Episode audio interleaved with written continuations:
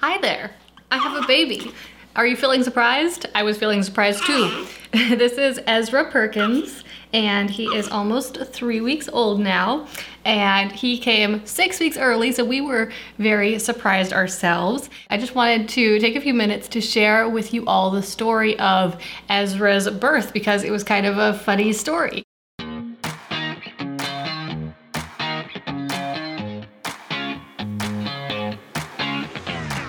We became entrepreneurs because, more than anything, we want freedom. We want to be in control of our own schedule, income, and life. But unfortunately, that isn't always the reality of being a business owner.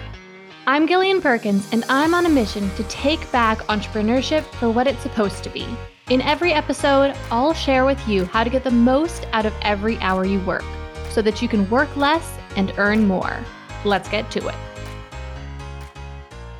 So a few weeks ago, it well, three weeks ago to be specific, um, it was my husband and I's ten year anniversary, and so we decided to go to the Oregon coast for basically just like a one night getaway. And we were going to go on our anniversary, and then my husband got sick a few days before, and so I decided to postpone our trip a week because I didn't want him to be sick on our anniversary trip. I did not think that that would be fun. I felt like it would ruin the trip. So I called the hotel, they let me reschedule. We rescheduled the trip for a week later, and we had our anniversary at home, and it was really nice. Unfortunately, my husband wasn't that sick, so we didn't have to reschedule, but oh well.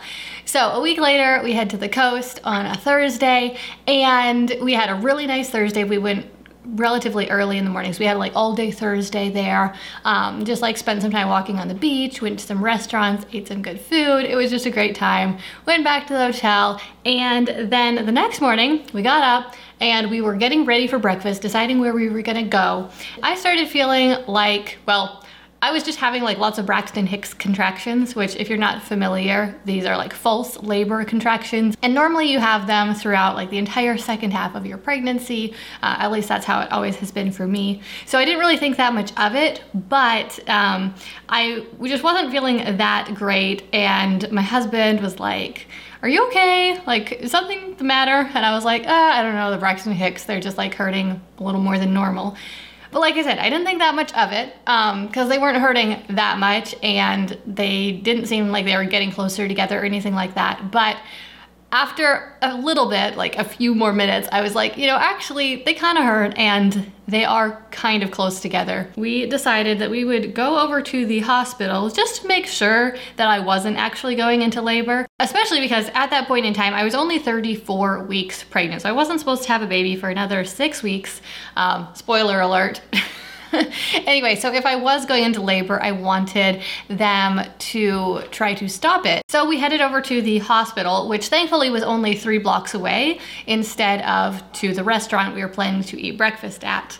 And so we got there, and this was even just a few minutes later than when I had really first started feeling like maybe something was happening. But by the time we were there, I was already pretty uncomfortable. And when we got there, I told them that I needed to get checked in really quickly because my last few babies have come really quickly. And And so if this actually is labor, then I'm gonna need help like right away. So thankfully they did check us in really quickly, um, and probably just like fifteen minutes later, I was in a bed and they were checking me, and I was already five centimeters dilated.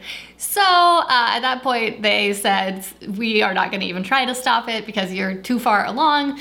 And at that point I also was pretty uncomfortable. After that, I was in labor for just about an hour, and then I was fully dilated and ready to push, and I pushed one and a half times, and then we had a baby, and he was six weeks early, and that was rather worrisome. But thankfully, he is one hundred percent fine and didn't have any of the complications that he could have had from being a preemie. Um, they sent us to the N I C U at a different hospital for what ended up being a ten day stay as they waited for him to be taking in enough calories. But he was able to nurse basically from day one, which is a huge blessing. And he learned how to nurse like just as easily and quickly as my full-term babies ever did.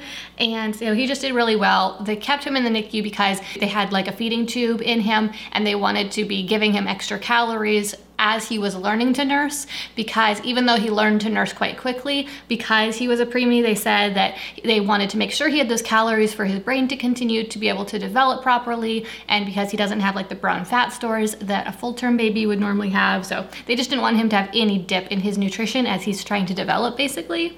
But his lungs were fully developed, and yeah, just everything about him was completely fine and basically completely the same as if he would have been full term, just super tiny.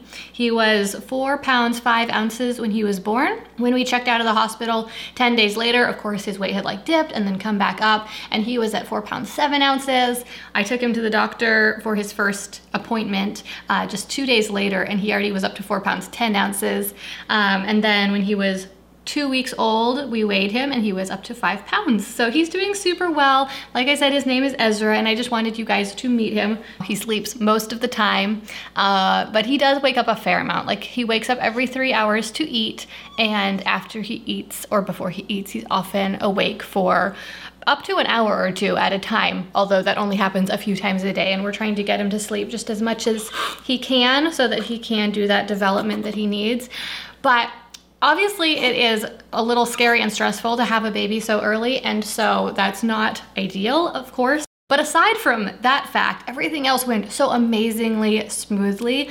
The hospital only being literally three blocks away from where we were staying. Uh, the fact that because we were out of town, we already had childcare uh, for our other kids who were back at home. We were already packed for a short trip.